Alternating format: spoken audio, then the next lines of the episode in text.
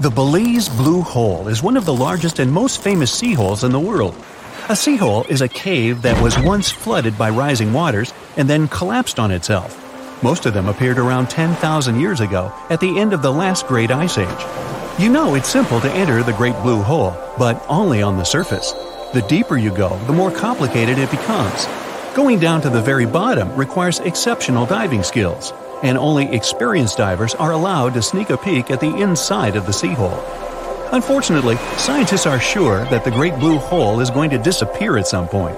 Every day, new waterfalls of sand fall into it. This sand gradually fills the hole, and the process will go on until there's nothing left. But in 2012, this place was ranked number one on the list of the 10 most amazing places on Earth. That's why you decide not to waste any time. You set off on a journey to explore the very bottom of the mysterious Great Blue Hole. First, you travel by boat. Your destination is just off the coast of Belize. At one point, you notice an atoll. It's called Lighthouse Reef. It surrounds a large pool of dark blue water. It means you've reached your destination. The Great Blue Hole is about a thousand feet across and more than 400 feet deep. Now, usually people can withstand 3 to 4 atmospheres of pressure without experiencing any problems with health. It means that you can submerge to the depth of 130 to 140 feet and still feel okay. But the Great Blue is way deeper. That's why you've come prepared. A special bulky pressure suit will protect you from whatever you might encounter during your descent. Designed for very deep dives, it can allow you to reach the depth of 2,000 feet. Not that the Great Blue Hole is so deep, but you never know. As you begin your descent, you notice that the crystalline water around you, that seemed dark at first, starts getting clearer. It gives you an impressive view. It looks as if the Great Hole doesn't have a bottom. While slowly sinking under the weight of your pressure suit, you notice all kinds of marine life. Here is a massive grouper, and that creature? Isn't that the iconic hammerhead shark? Hmm. Soon, you find there are lots of different shark species dwelling in the Great Blue. They're large Caribbean reef sharks, docile nurse sharks, smart and dangerous bull sharks. You can even spot some curious blacktip sharks. Luckily, they don't pay any attention to you. You also come across large turtles and beautiful giant corals.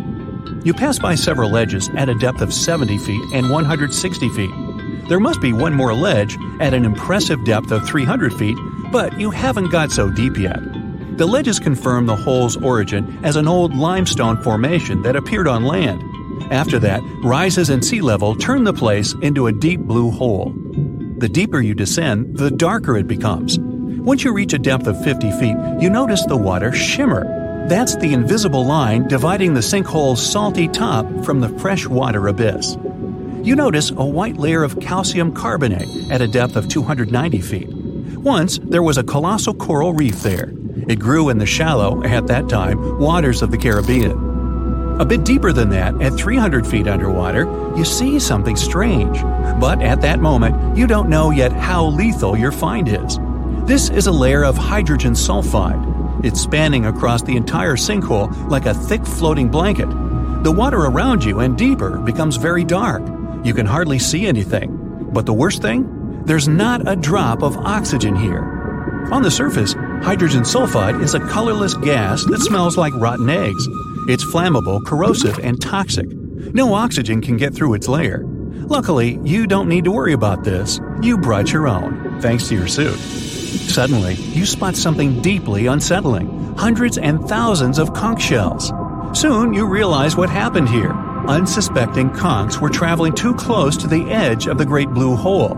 At some point, they lost their footing and fell into the abyss. They couldn't escape, the walls were too steep to climb. You can see tiny tracks leading back up the hill, then slide marks going back down. Unfortunately, no creature could survive down there without oxygen. You don't feel like lingering near the field of empty shells and go deeper.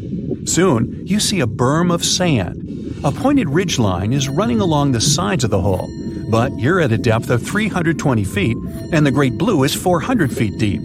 You realize this 100 foot tall berm has formed where sand pours into the blue hole from the edges far above. You also notice a trench. It stretches across most of the length of the sinkhole, but one of the hole's corners is already full of sand. It reaches the top of the berm. You dive into the trench and continue your descent. Finally, you reach the mark of 400 feet underwater. And that's when you see something exciting small stalactites. They confirm the hole's ancient past. Stalactites can only form when water is dripping down the rock. This means that once, the Great Blue Hole was a large dry cave with various creatures living inside. Scientists analyzed the stalactites at the bottom of the sinkhole. They determined that these hanging structures got formed at different times 153,000, 66,000, 60,000, and 15,000 years ago. You notice that some of the stalactites are tilted to one side. That means that there was not only a rise in sea level, but also a movement of the land. Finally, you touch the bottom of the Great Blue Hole. At the same moment, you feel your feet slip. You almost lose your balance. That's because the seabed is covered with a thick layer of silt. It's a record of hurricanes and storms, followed by long periods of droughts that happened in the past. You look around, and what you've been searching for is right in front of you. A series of caves filled with giant stalactites are barely visible in the murky waters near the bottom of the blue hole. These caves appeared hundreds of thousands of years ago. They were carved in solid rock by water filtering through them. This water also created huge columns of stalactites and stalagmites. In time, most of the caves collapsed in on one another, producing a 400 foot deep abyss. Eventually, the warm Caribbean Ocean filled the chasm. It broke limestone and wiped out the caverns, but some of them still exist. You're ready to take your adventure to the next level and slowly swim into one of the caves. It's dark inside. You don't see any signs of life, only majestic stalactites and stalagmites surrounding you. Suddenly, a thought occurs to you. What if I find an entrance to an even deeper sinkhole in one of these caves? There's no scientific proof that such a passage might exist, but what if? Then you'd dive into this narrow opening. At a depth of 650 feet, you'd stop seeing anything around. That would be the beginning of the twilight zone. That's the depth very little sunlight can reach. The deeper you'd go, the darker it'd become, and if you got down to a depth of 3,000 feet, there would be no light from the surface whatsoever. Luckily, you'd have a flashlight attached to your suit. It'd be very quiet and spooky. You'd turn around and almost jump out of your skin. The creature would look like a squid, but it'd be huge. Its eyes would be the size of soccer balls. That would be a giant squid. It's a creature that looks like something from a horror movie rather than a real animal. While trying to get as far away from the monster as possible, you'd almost collide with something no less scary.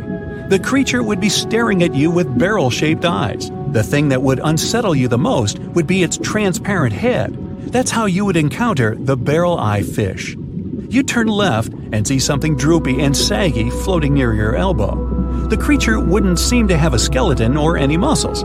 Its jelly like flesh lets the animal survive incredible water pressure. Usually, the fish lies very still on the bottom, waiting for unsuspecting animals to swim by. You snap out of your thoughts, shudder, and decide you've had enough adventures for one day. You'd better leave exploring the caves to professionals. You push yourself off the bottom and start your way back to the surface.